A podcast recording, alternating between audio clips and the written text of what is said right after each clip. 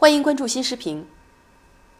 从雪山走来，向大海奔去，流经十一个省市，全长六千三百公里的长江，滋养了古老的中华文明。最近，习近平总书记的长江之行引起了广泛的关注。其实，习近平与长江的不解之缘由来已久。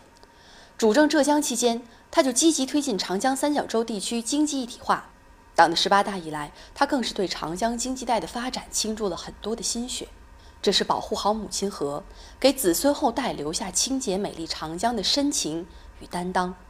这一次，习近平在长江岸边实地调研化工为江的问题，询问船上的生活用水是否还是直排，查看非法砂石码头治理情况，这些细节都说明长江生态环境牵动着总书记的心。只有标本兼治，才能遏制长江生态环境恶化的势头，让万里长江生生不息、永续发展。从空中俯瞰，长江就像一条舞动的巨龙。目前，长江经济带龙首牵引、龙腰支撑、龙尾板动的发展格局已经初步形成，但发展不平衡、不协调问题依然突出。协同发展是瓶颈，也是突破口。只要在思想上一条心。在行动中一盘棋，长江经济带这条巨龙必将气吞万里，舞出气象万千的发展新境界。发展的故事，不仅有大江大河的壮阔，也有一枝一叶的生长。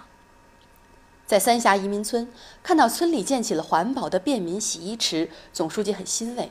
他说：“看见大家日子过得好，我高兴。”坚持以人民为中心，让长江经济带的发展不断增强流域五亿多人民的获得感和幸福感，这就是为民情怀的最深沉体现。